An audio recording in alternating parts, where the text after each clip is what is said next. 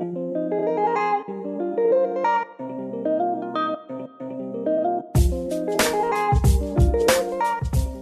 everyone, I'm Hetty Holmes, and you're listening to the Dose Podcast, the home of healthy hedonism in search of balance.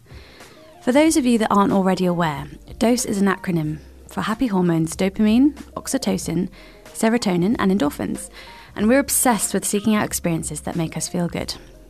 My personal investigation into happy hormones began, I'm unashamed to say, at Secret Garden Party, where I experienced some of the best highs of my life.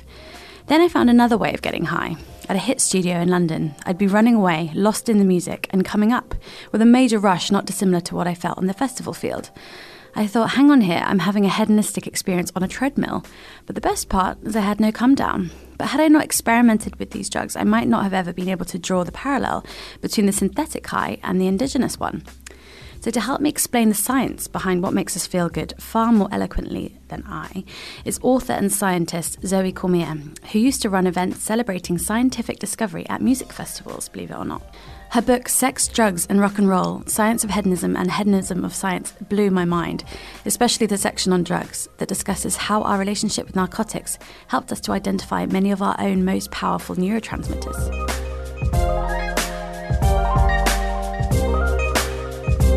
So, Zoe, I'd love to talk to you about how drugs work by mimicking our body's natural neurotransmitters. Sure. Uh, it's one of my favorite subjects, in Yeah. fact. Uh, if you want to really delve into it, there's a really dense, really nerdy book by a guy named Richard Miller, who is a pharmacologist at Chicago, uh, University of Chicago. And the book is called Drugged. Uh, so that goes like really deep into the chemistry of like all the it's mostly the Germans in fact actually lots of German chemists in the 1900s and the actually the 19th century as well uh, they mapped the structure of lots of drugs decades, even centuries before we mapped the structure of our own neurotransmitters. Uh, so, for example, the structure of uh, I believe it is the cannabinoids. Those were mapped, I think, about 50 years before we found the endocannabinoids, which are the chemicals in our own bodies that THC mimics.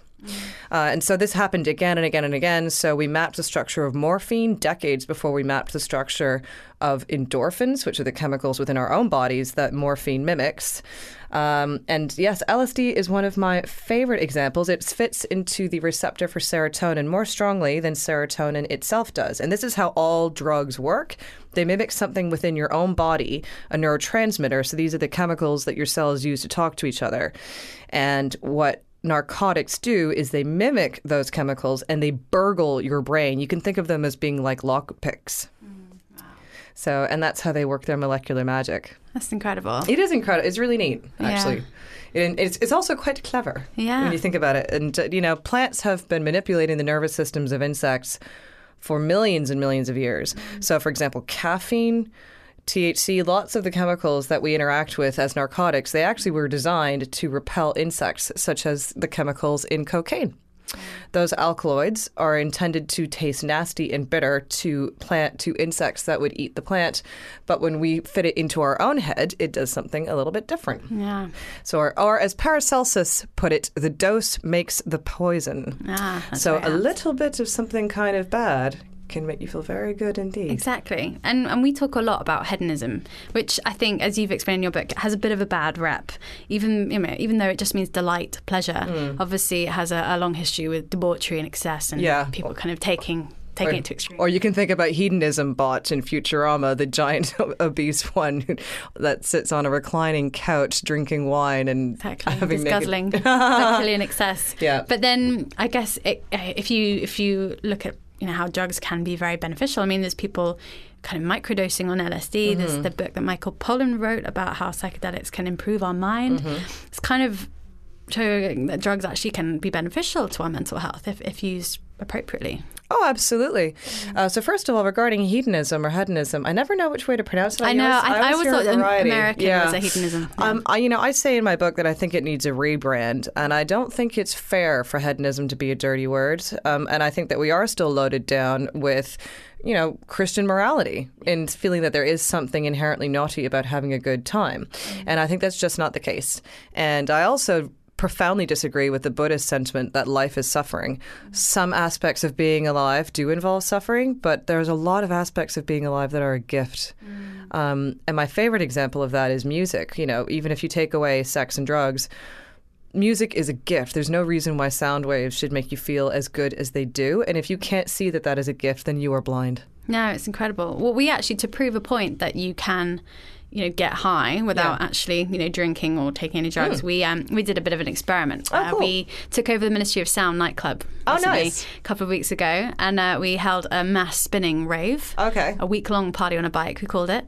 Um, and it was Week just long? a week long. Yes, so every day. Yeah, it wasn't like an overnight thing. We had um basically five classes throughout the week. Each day was a different theme. There was R and B, hip hop. Drum and bass, Cool. and everyone was invited to just get a get an endorphin charge ride and with their instructor, listen to the music, and then be treated to a non-alcoholic beer and a cannabis infused facial upstairs. Mm-hmm. And everyone came out feeling really pumped and alive, and and it was just proof to the, the fact that you don't really need these extra stimulants to have a good time. It's interesting when people come to exercise to discover that, and it, I mean, it's a really, really common facet of reformed drug addicts. People like uh, every friend I have who used to have a heroin addiction, for example, they became gym monkeys afterwards because they needed something else to give them that same rush.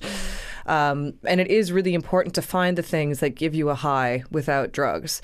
Um, in fact, I actually first discovered the high of a chemical when I was 13 when I played in an orchestra. So I used to play clarinet, and there are scientific studies that show that when you play with other people but not alone, uh, you will experience the release of the hormone oxytocin. And I played piano for 10 years, but I also played the clarinet. And when I went to and everyone laughs. I didn't go to band camp. I went to symphony camp because there were string instruments as well. But that was the first time I'd experienced playing music with a hundred other kids, not just the, the classes you did in school where people didn't really care. Playing it with a hundred other people who passionately loved music. And I remember being 13 years old, and this was before I'd ever smoked a spliff or had a kiss. And I remember the endorphin rush mm. that I got, like the, the goosebumps on my skin and the hair standing on the back of my neck mm-hmm. The it was it- yeah and i have a very strong relationship with music my dad's a rock promoter and not everybody i learned over the years that not everybody's ex- relationship with music is as strong as mine Mm-hmm. when i say to audiences i'm like you know when you hear like one of your favorite tunes and your heart burns like you're in love and some people will look at me And they don't get it. blank- they'll- but I've had that. I think Yeah. I'm extra sensitive to it as well. Yeah. And I think that's part of why I had that realization at Barry's Bootcamp. It's probably the Yeah. music and the endorphins combined it would be yeah in that heady rush. Made multi me, multifactorial. Yeah. it's kind of like, it's like that. It's like that episode of Seinfeld where Costanza decides he wants to combine the things that give him pleasure, so he starts eating food while having sex. Oh so he's gosh. got like a pastrami sandwich in one hand, and then Oh, and then one day far. he takes it too far and he gets a television underneath the sheets, Oh, and then no. his girlfriend's like, "No, enough." This has got but um, yeah, it's about. I think that for everybody, it's about finding what gives you personally that rush. Because if you don't have that relationship with music, no amount of gigs and your friends saying, "Do you get it?" Yeah. is going to change that. It's just Well, personal to you. it's isn't it? personal, and but whatever it is that gives you joy. Like Yeah. I don't really get a rush out of sugar. In fact, I don't really like chocolate. Always, I always prefer cheese. Uh, but I don't really have a strong relationship with visual art. Um, there's like a few painters that I really love, like Van Gogh, Gaud, uh, Gaudi's architecture. I was just in Barcelona, but I can go to the Tate Modern and wander around, and I can stare at something that everybody else thinks is amazing, and I feel nothing. Yeah, and Like- it's so subjective. And it doesn't make me a philistine. I just prefer music. And it's Whatever. the same with with booze as well. Booze is so heavily equated to hedonism, and Mm. it's actually like I try and explain. You know, even Seedlip are a great brand for this. You Mm-hmm. can still have a hedonistic experience on a night out without drinking alcohol necessarily. Mm-hmm. It's just it's pleasure. It's whatever you find pleasure from, and I think that is what we were trying to define with dose. Mm. It's like putting them all together: dopamine, oxytocin, serotonin, endorphin. Yeah. I mean, you know, they all mean slightly different things, but it's finding that magic mix Yeah. feel good that works for you. And it is, and it is important to. It is very easy to disintegrate into the things that can give you pleasure that are not objectively great for you, such as alcohol or fatty food, um, food addiction, that kind of thing. Shopping, buying stuff you don't need. Yeah, exactly. If you don't think that capitalism is the problem, you're blind. Yeah, the fashion world especially. Yes, the fashion exactly. Um, or under eating. You know, people who have had eating disorders have talked to me about the endorphin rush that they got from the hunger, which is weird. Um, so everybody will have their own personal story about when they had to discover ways to get high without drugs. And for me, that came in 2010. I had liver damage damage from taking a, a medication for epilepsy, which I took against my better judgment, but I was persuaded to do so by my neurologist, and I regret it every day. Every day I regret doing that. Do you still have repercussions from that? I do. Yeah. Uh, so uh, for seven months, I took it and I dwindled down. Uh, I put on about 30 pounds. Uh, by the end of those seven months, I was sleeping like 18 hours a day. Uh, and the seizures that I get are extremely short lived and pretty in fact i had one earlier today having a conversation with somebody and i don't think they even noticed. Like the nothing will happen to me physically on the outside. I used to get them during exams all the time when i was a student or when i got my period for example. Um, but they never inhibited my quality of life. I would have a five minute sort of not feeling very with it and then it would be over. Um, this medication called lamotrigine just eviscerated my health and it really really messed up my liver so to get better, I decided I was going to stop taking it, and it was ridiculous to have done so in the first place. And uh, in answer to your question, do I still have repercussions? Yes, I do. I get terrible nightmares. I have really bad nightmares if I'm not well. If I have a virus, for example, I have nothing but nightmares. You know, I'm just have to live with it. Uh, but it's okay. You know, it's not that bad. I mean, it's really not that big a deal. But to get better, I did learn magically your liver is one of the few organs in your body that can regenerate itself. So your kidneys, your lungs are really complicated structures. Your liver is actually pretty basic. It's just a blob of fat that detoxifies, which is fantastic because it's only made of one kind of cell and that's called a hepatocyte. So if you give your liver a break, it will regenerate itself. In fact, your liver, you can donate a whole lobe of your liver and it will grow back. Wow. Um, How long does it take to grow back? I'm not sure. It probably depends on your age and your Yeah. fitness. Um, so in my case, my liver was so wrecked, I couldn't have one drink without feeling like I was made of concrete the next day, and I didn't know how I was going to get better. I was so tired. I was so just not myself. Um, so what I did was I went to hot yoga. I don't go to hot yoga anymore because it's not great for your ligaments. And I do miss it though because what I did basically was I went to hot yoga every day for 90 minutes every single day. And I walked an hour to the studio and then I walked an hour home through Clapham Common, which is where I lived at the time. And fortunately, it was summer uh, and I love summer. So I just spent two months basically wringing out my liver like a towel, going into hot yoga and doing lots of twist positions to just squeeze out the crap. And I didn't touch booze or sugar or pretty much anything synthetic that I could like. I tried to eat only like blend my food and make like clean stuff. Uh, and you know, the day that I did a headstand in a yoga class, two months after sleeping 18 hours a day and feeling like I was actually made of living tissue again was the the joy that you f- can feel when you've recovered from an illness. Like you know that feeling that you get when you've had the flu and you're in your sick chamber and you feel like you're just going to be sick forever. And as soon as you get better, you go outside and it's like, oh my god, I'm alive. Yeah. But during that time, you know, when you were forced to not indulge in, say, you're pregnant, and when you're forced to not indulge in your regular little bit of joy, mm. You have to find other things that make you happy. Of course you do. Yeah. And uh, so, you know, it's important for everybody to go on that journey and find those things that make Yeah. them happy. And have you, from that detoxification process, Mm. have you kind of maintained any of those? Do you still go to hot yoga? Do you still? I unfortunately don't go to hot yoga anymore because, uh, unfortunately, what it does is it forces your body to rely on the ligaments instead of the muscles. Um, which is not good. So that's why a traditional yoga class, you do it, you know, in a cold room or in a regular temperature room. Uh, and I actually spoke to osteopaths afterwards. So I basically I started to get some wonky pains in one of my feet, and the osteopaths all said uh, that the hot yoga was a great idea at first to really detoxify my liver, but unfortunately, what I was doing was making my body rely on the ligaments and not the muscles. So, actually, if you go to hot yoga all the time, you will find that you're not really increasing muscle tone. You're you're increasing flexibility, and you're sweating a lot. So you think that you're getting a great workout, but it's not actually that good for your muscle tone. So what I've maintained instead is uh, I still do lots of yoga. Um, I, my gym is my church.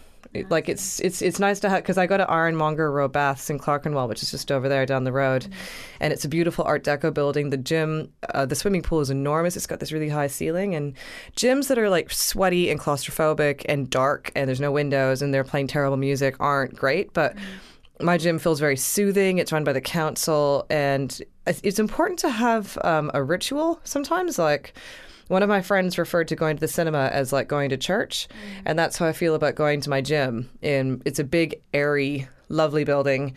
It's not full of fitness monkeys. It's full of old people and children and people in the mm. community. And there's something about it that is really soothing for me. Mm. Well, I, I, kind of I'm living a split life now between London and Devon. So obviously I, I do my classes here, but when I'm in Devon, I just hike, and mm. really it's just so beautiful. Like mm. it's a different kind of pleasure I get from it. I'm not getting those crazy kind of almost cortisol inducing highs yeah. anymore because I guess being pregnant, you, you kind of don't want to go into that fight or flight mode so yeah. much. You want to be in a relaxing environment, but actually it's it's kind of I think your your perception of what makes you feel good in a fitness sense does change as well. Because mm-hmm. I I was a very yang person before. I loved kind of like high octane, very fast, very sweaty, full on workouts. Mm-hmm. But now it's just I don't know if it's an age thing. So maybe learning to look after my body a bit better. Mm-hmm. You just realize it's actually quite a lot of stressful energy in your body. And if you've had a stressful day mm. at, at work, for instance, it might not always be the best thing. No, it's it's not. Um, I'm a big believer in finding the activity that suits you. Yeah. You know, I will never, ever enjoy running. I hate it. I always hated it as a kid. I was forced to do tons of long distance running. I'm just not built for it. Mm. Um, however, uh, my grandfather was a boxer and my dad was a gymnast. Mm-hmm. And I put on muscle tone very easily. And I really like complicated things that involve strength. Mm-hmm. And not everybody's built for that. Different types, you know, I, am a firm believer in finding whatever it is that suits you because if you like it, you'll do it more. Yeah. The last thing you want is to feel like the exercise you're doing is a burden and a chore. That's so true. I was one of those annoying people that did like running. and everyone used to be like, oh, I just don't get it. And yeah. for me, it was a mental thing. Like, yeah. I'd, I mean, I would listen to music, but I'd get that proper runner's high thing, mm. that you know, that rush. And I used to do marathon, but actually, it was the marathons that then uh, would give me injuries, and I'd be like, "What am I doing this for?" And obviously now, like being pregnant, it's like the last thing you should do for your body. Like, so you got to yeah. keep your foundations really strong, and it, I mean, it's just the worst thing you yeah, can do. Run, runners can be obnoxious. They can yeah. be extremely sanctimonious because swimmers aren't like that. Runners do get really on their high horse, and they act like it's the exercise, and then they point at the evolutionary history of running, which I have researched and it's true. Humans are built to run, but a lot of people don't know how to run properly, and exactly. especially in the city. And you see people darting about and I mean, I used to live with a physiotherapist, and she said the number of injuries that she sees from people who run in cities and don't understand how to do it properly. It's because their posture's all wrong. Like it's, it's intelligent movement. You've got to start with the foundation strong, and then everything mm. else will go. Yeah. But I think what I'm I'm really seeing now in the industry is people are are slowing down. Like there's a huge rise now with like meditation. Mm-hmm. Um, you know, we're seeing more like there's a there's a cool yoga class called Fly London where you have like a a big screen at the back playing, you know, cool visuals of like crashing waves and rainforest stuff to just kind of take you to another environment, take mm. you out of London, and and also, I mean, uh, we were going to talk about this before. There's like a rise of CBD that we're seeing as mm-hmm. well. People are acknowledging that they've been living a crazy, fast, stressful life, mm. and they want to slow down, mm-hmm. and they're looking for these alternative ways. Um, but I do think there's not a lot of education about CBD. I think it's a bit of a buzzword, a bit of a trend mm-hmm. that people are kind of interested in knowing more about, but. I don't know if they really understand if it's good for you unless they've tried it and it's it's changed their mood. Mm-hmm. Like for me, the only time I, I really felt a difference was I was doing a panel talk, uh, one of these events, and uh, one of the guys on the panel had some in her bag, and she just gave us all a drop. And we did have the jitters before; we were a little bit nervous, and then we all sat down and we were like so mellow and chilled. and I felt like a kind of proper chemical change in my body, like everything just slowed down, and, and it was great, and it was very conducive to creativity. Um, but then I had tried it on my own at home in the middle of the day, where I'd probably done a bit too much, and it just made me very kind of almost zombified. Like I just was, I had no emotion. My husband came home from work and was like, "Are you okay?" it's a bit weird, but I don't know. It's hit or miss. I don't. I don't think I would rely on it necessarily, but maybe have it in my bag like a rescue remedy to give me a little pick me up if I was feeling down. But I don't know. Have you ever used it before for anything? Uh, yeah. I mean, certainly. I, you know, I'm a Canadian girl. I started stealing my parents' weed when I was 14. Yeah. uh, because I'd actually read an educational pamphlet at school. It's quite funny. They um, were giving out these pamphlets, the truth about drugs. And they were like, okay, you know, marijuana isn't going to make you crazy. It's not going to, you know, give you schizophrenia. However, it might make you fat because you're going to get the munchies. You know, they're trying to give kids like the lowdown on drugs. And they said, you know, it might make you really tired. And I said, made me tired because I have always had crippling insomnia. Uh, so Uh, but I only, yeah, so I've had a, a rich history of uh, smoking marijuana and hash when I was younger. I don't really like it anymore because I just. Now it's legalized. no, it's not that. It's just that I, I can't smoke weed and stay awake. I just, I've been using it to get to sleep for so long. Yeah. There's like a Pavlovian response where I just go like, uh, but yeah, so I gave the CBD oil a whirl a couple of months ago. Um, I, to be honest, I didn't find that it did very much, but I think I was doing too little because then I increased the dose and then I did feel properly sleepy. But then in the morning when I woke up, I still felt quite tired. It was kind of like if you eat weed, it lasts in your body a lot longer than if you smoke it. So I felt so like if you eat a pot brownie, you will wake up and still feel zonked. So, but I think it's about people I know who swear by CBD, and I know a lot of people who do, they say you have to experiment with it a bit to find the dose that's right for you Mm-hmm. and your body and your metabolism and what it is you're trying to get out of it. Like, because if you need enough. I mean, to get my brain to go to sleep, it needs a sledgehammer. So, I if for, I probably was taking quite a high amount to feel that tired.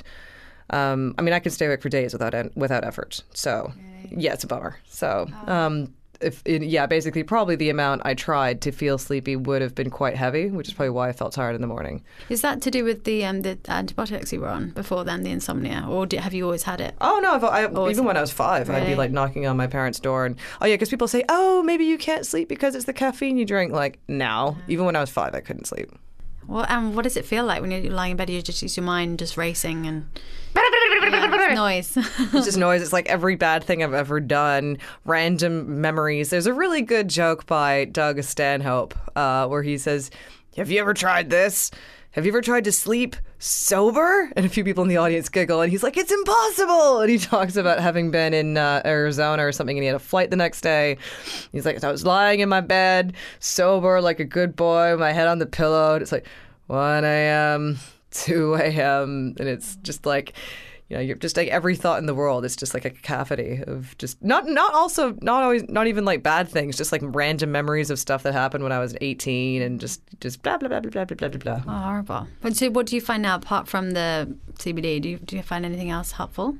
Do you listen to any med- like do you do meditation or do you like listen to anything before you go to sleep? Or? No, I'm trying to uh, I'm trying to adopt a meditation strategy during the day, which is profoundly difficult. Um, started really uh, one of the big main things that I do right now is I used to do exercise in the afternoon because I'm not a morning person and I've never been a morning person. And so when I would wake up, it just wouldn't feel like something I wanted to do. I don't really like doing yoga first thing in the morning because I don't like going upside down. Um, but I read that if you do your exercise first thing of the day, as opposed to like if you, you know if you do if you exercise at like six p.m., you can get this boost of energy and then you'll be awake for longer. Whereas if you do your exercise first thing in the morning before you go to work, that that will actually a give you energy throughout the day, but b set your body's rhythm up to get tired at night. And now I'm doing that, which Oh, is that's the- good. Yeah, and I've actually started to get into the habit of going at like eight in the morning, which is not normal for me. So it's good. Yeah, see, I've never struggled with insomnia. I've always been one of those people that could sleep anywhere, which is annoying for people like you. Yes, but, um, very. I when I was living in well working my job before, I had crazy hours, and I used to go to this class at nine o'clock in the evening. I mean, that's pretty crazy. I could I could sleep, I could go home and sleep, but. I just I that can't be good for you. I mean, I did one of these tests actually. It's called Firstbeat, and you um, you rig yourself up to these two probes that you wear for like three days. It's a bit like um like a, a Fitbit, but a very kind of in-depth version, and it measures your heart rate variability throughout the day, and it's meant to show you when you're most zen and kind of peaceful, and when you're most stressed out in the day. Mm-hmm. And there was, and they asked me, the psychologist that put me on it, they were like, "You've got to be truthful to your living patterns. You know, live a day that you don't typically uh, lead." So I, I did a class. I did it at 4 p.m. actually, and then I went out for drinks with friends and then and then obviously went to sleep afterwards but having had quite a few drinks. And when we came to measure the results at the end i mean it was literally all red from the moment i'd stepped in that class. Well before because i guess from working i had that kind of stressful response in my body. Mm. But red all the way through the class made me even more stressed then seeing my friends. It's kind of semi-stressful. Even though it's fun it's like it's engaging that stress response. And it was mm. just then i think my stress to rest variability was like zero out of 100 it was awful. The Wow. combination of all those things that even though gave me a lot of joy and were very stimulating were actually really mm. damaging my health. And then we compared it to another day where I just I don't know, walked my dog in the morning and I had like I did a class but like at eleven, like much earlier in the day. And I don't know, it's just a bit, bit of work, but a bit more reading. Mm-hmm. And that was literally like 100 out of 100 for stress rest. So it just proved that those, you know, those kind of workouts I was doing at that time mm. in the day and the kind of maybe just the amount I was drinking was probably not you know, conducive to to great health. No. and rest. It's uh, yeah. th those I've I've also had times where I've gotten really into those kinds of exercise classes, but mm. when you get an injury, you learn that they're not great for you. Mm-hmm. Um, for example, a friend of mine is a kidney nurse um, at the London Kidney Hospital, and he said, you know, every year at the London Marathon, they get a bunch of people who come in with something called acute kidney shock. And it's like they have had they have done the same damage to their kidneys from doing a marathon as a heavy drinker might do over ten years of drinking booze. Um, I mean, even worse because they are hospitalized. It's horrific. Um, too much of anything can be bad for you. Yeah, like you said, it's the dose that makes the poison. It is the dose that makes the poison. Yeah. And anytime anybody asks me what the worst drugs I've ever tried are, number one is sleep deprivation. It is the greatest impact on my happiness and my health is if I've been able to get any sleep. It's really difficult. Um, it just so you can go mad after three days. It can, yeah, you feel crazy. And Yeah. also, I used to run events at music festivals, as you mentioned, and when I had, you know, two hours of sleep, like six days in a row, it's, you know, you start to hear things. It makes you really strung out. Um, the other terrible drug is cortisol.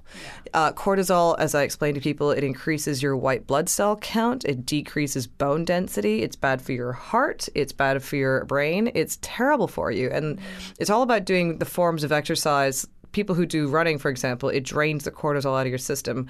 Uh, for me, I do yoga for general like strength and conditioning, but um, I really enjoy being on a cycle at the gym and reading the news. And and getting an endorphin hit that way and draining the cortisol out, or and also swimming with, um, I would say the most the best drug that I have bought recently is my Waterfi iPod, which is an aquatic set of headphones because I need my music. If I am swimming to just pure silence, I just am bored. Uh, but if I've got music, I can go for much longer. Cool. Yeah.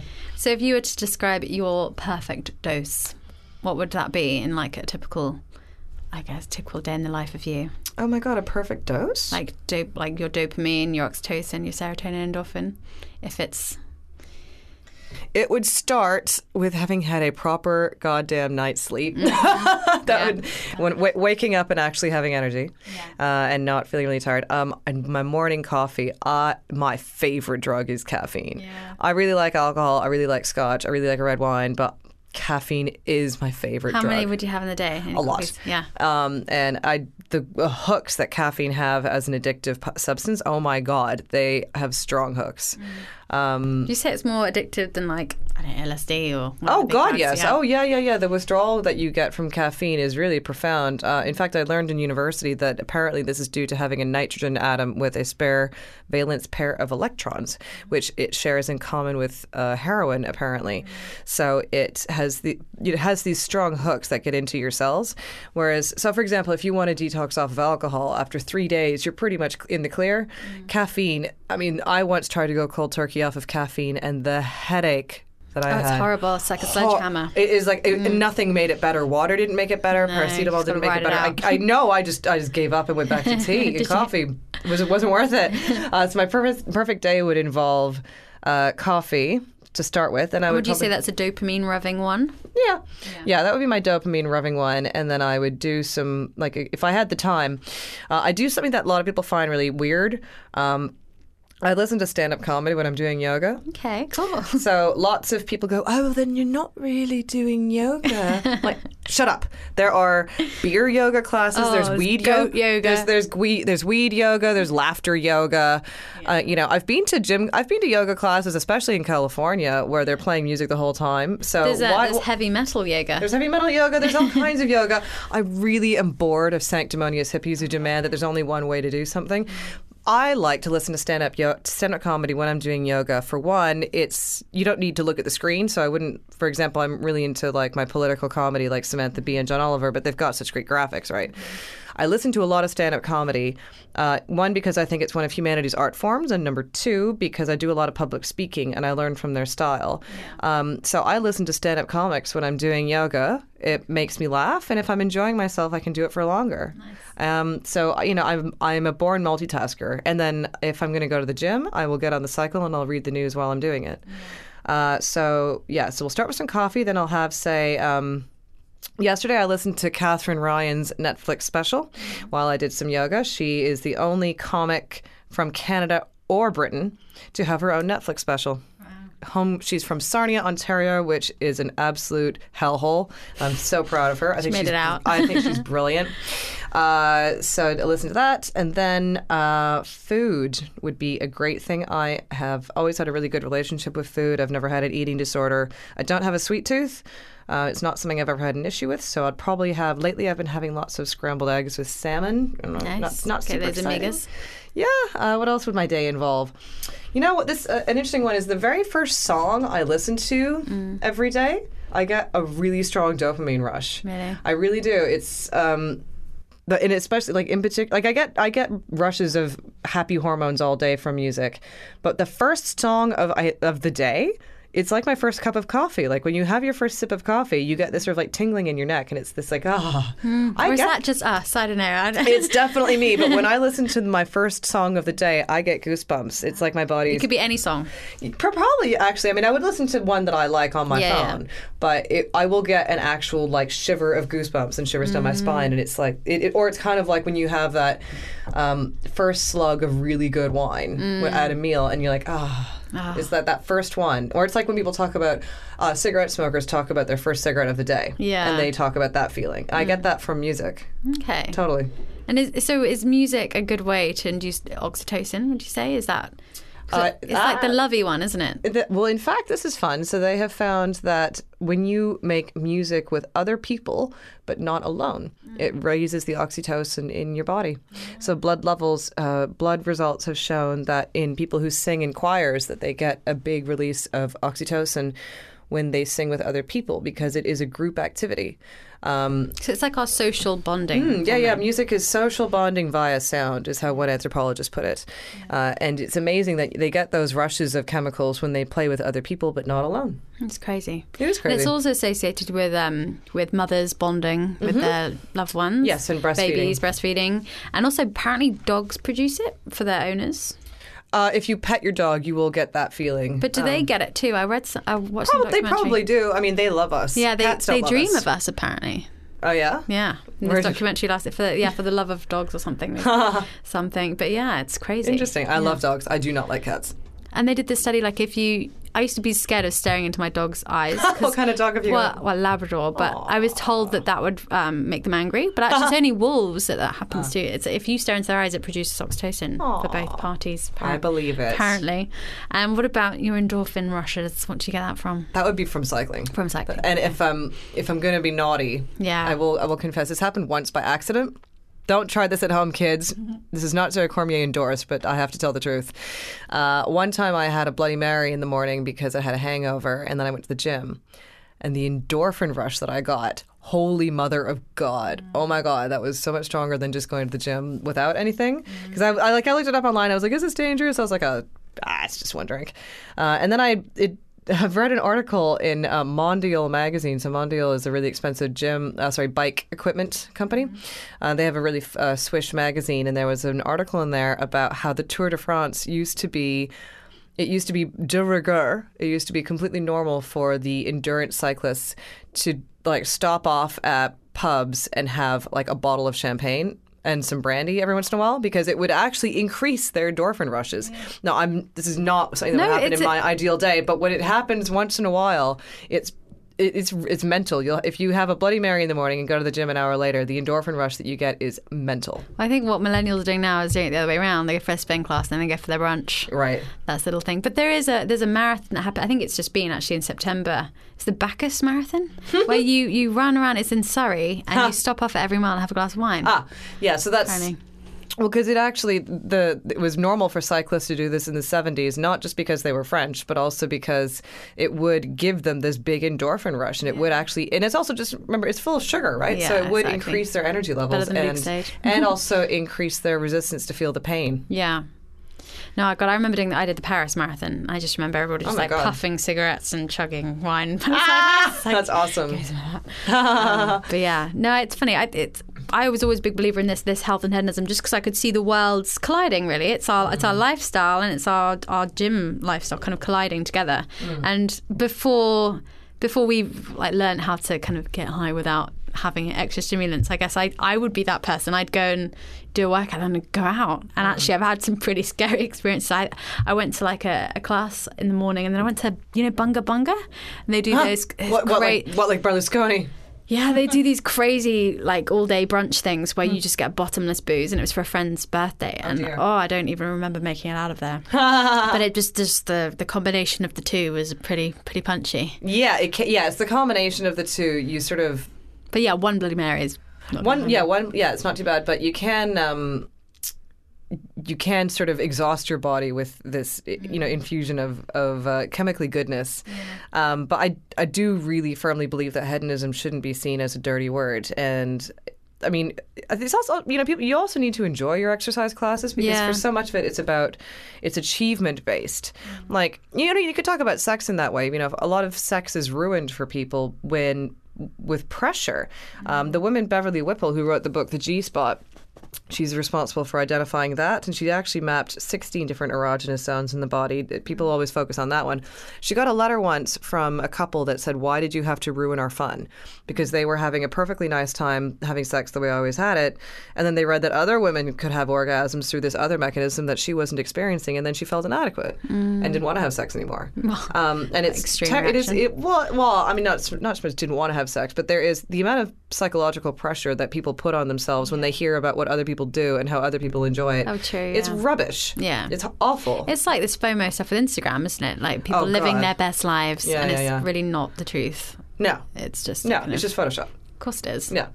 Uh, social media definitely. I remember my cousin, uh, her parents made her delete her Facebook account when she was like 14 or something. And I said, well, that's a bit harsh. And they said, no, Zoe, you don't understand. You and your friends, you use it to have fun and talk to each other. Teenagers use it as a bullying mechanism, and it's not healthy. No. And even it's, I mean, it's scary. The like button. I mean, even the guy Mm. that invented it, didn't he say he kind of like regretted that? No, yes, he did. he wouldn't let his kids go on it. Yeah. on Facebook. But yeah, it's scary. And also, the way they've designed phones, you know, there's like little ellipsis marks when people, you know, when you're waiting for a message, like that gets your dopamine firing like nothing else, doesn't it? Mm. The anticipation of, Mm-hmm. and you know, it's FOMO. I think most most of it. It's that fear of missing out Yes. on good times. Yeah. Yeah. So tell me, so obviously we we met um, quite a few years ago when you were Mm-hmm. working at festivals. What have you been working on recently? Uh, so since my book came out, I've done uh, continue to do a lot of writing about uh, sex, music, and drugs. Um, so most recently, uh, let me see, what are some recent? Uh, well, actually, I've got a feature that is coming out today in Medium's subscriber only strand about DMT, and my argument is that it is the LSD for our generation. Uh, so. Um, that's a big one. Uh, I wrote a feature for Rolling Stone a year ago. That was a big uh, feather in my cap. Uh, that was about an app being developed by a scientist named Mendel Kaelen that is to facilitate psychedelic therapy with or, or music therapy with or without psychedelics. So there are options to do it with psychedelics, obviously, but they're not legal, so you don't want to explicitly say. But the idea being to customize the musical experience for you. So at the moment, uh, music therapists who work in psychotherapy, they'll have, you know, classical music or so forth. This is a tool that he's working with Brian Eno to develop to create generative music. So music that is sort of produced on its own in an it, continually evolving pattern, but it's going to be based on your own personal music choices and your tastes and your preferences. That's really clever. Very clever. I think it's going to. I think it's a truly deeply beautiful creation, and to get an experience for what this felt like, I uh, took acid. And I listened to a music playlist that he had created for psilocybin assisted psychotherapy for depression. And I did it by the books, which is blindfolded and lying down. And I thought I was going to be bored out of my mind but I had the most cathartic, beautiful release of grief that I've ever had in my life. And I ended up writing that up for Rolling Stone last year, and that was a real.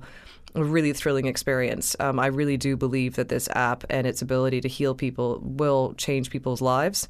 Um, I've been writing about psychedelic therapy for trauma, PTSD, depression, anxiety, all kinds of things since 2012. And this was the very first time I'd had any kind of experience that was like a psychedelic therapy session for myself. And it really did change something in me forever. It really It's did. amazing. Yeah. And so you've had a personal experience with grief yourself, and is that led you to this or I was more childhood trauma. childhood stuff? Yeah, yeah, childhood stuff. Um, so there's that. Um, I am got lots of spinning plates. Um, I, one of my favorite features that I wrote was uh, in 2016 about musical instruments for people with physical disabilities. So this was for the Guardian's G2 section, and um, there's a variety of different instruments being created by a whole bunch of uh, technologists, uh, one of whom is my friend Vahakn Matossian and his father Rolf, and they were creating what they were working on in specifically was a headset for a trumpet player who had been paralyzed from the neck down. So the uh, the headset called Headspace has an um, it interfaces just with a with a laptop, and then by moving a cursor on the screen and blowing into a pipe, you can create different notes. Um, so I looked at that. I looked at these uh, things called Mimu gloves that Imogen Heap has. Right, I don't know. so this. Imogen Heap has these crazy gloves that are uh, the the fabric is enmeshed with sensors and wires, and so depending on how she moves her hands, she can make different notes. Um, and then a guitar player named Chris Halpin, who has cerebral palsy, um, found that his basically the strength in his hands was decreasing. Mm-hmm. so he had to start taking certain chord progressions out of his music and that was profoundly sad for him. And then when he saw these these cool set of gloves that Imogen had made mm-hmm. um, he thought well that's a perfect instrument for somebody with a disability issue. Um, and it meant that he could now create a huge range of sounds that he couldn't before. Uh, I spoke to another young man who put an effects pedal onto the actual mount of his guitar uh, because he couldn't use his feet for a while because he was in a wheelchair. So instead, he just modified a guitar to have the effects pedal on top. Wow. And so, yeah, mu- I mean, as I always say, of the three things sex, drugs, and music, music is the one thing I cannot go a day without. I can go mm-hmm. dry off of booze or drugs for a while. I have gone ages without having sex. I didn't have sex for a year when I wrote my book. Um, really? Yeah, sitting in bed by yourself reading books every night until two in the morning is really not as much. It's not as raucous as you think. But it, the one thing I can't go a day without is music. As I always say, music has never broken my heart or killed any of my friends. Um, and this piece about the different instruments being made for people to give access to everybody to be able to make music. You know, it, I worked for ages on that piece, and I was tremendously proud of it. Yeah. It's a beautiful thing. It is a beautiful well, thing. Zoe, thank you very much. It's been an absolute pleasure talking to you. My pleasure.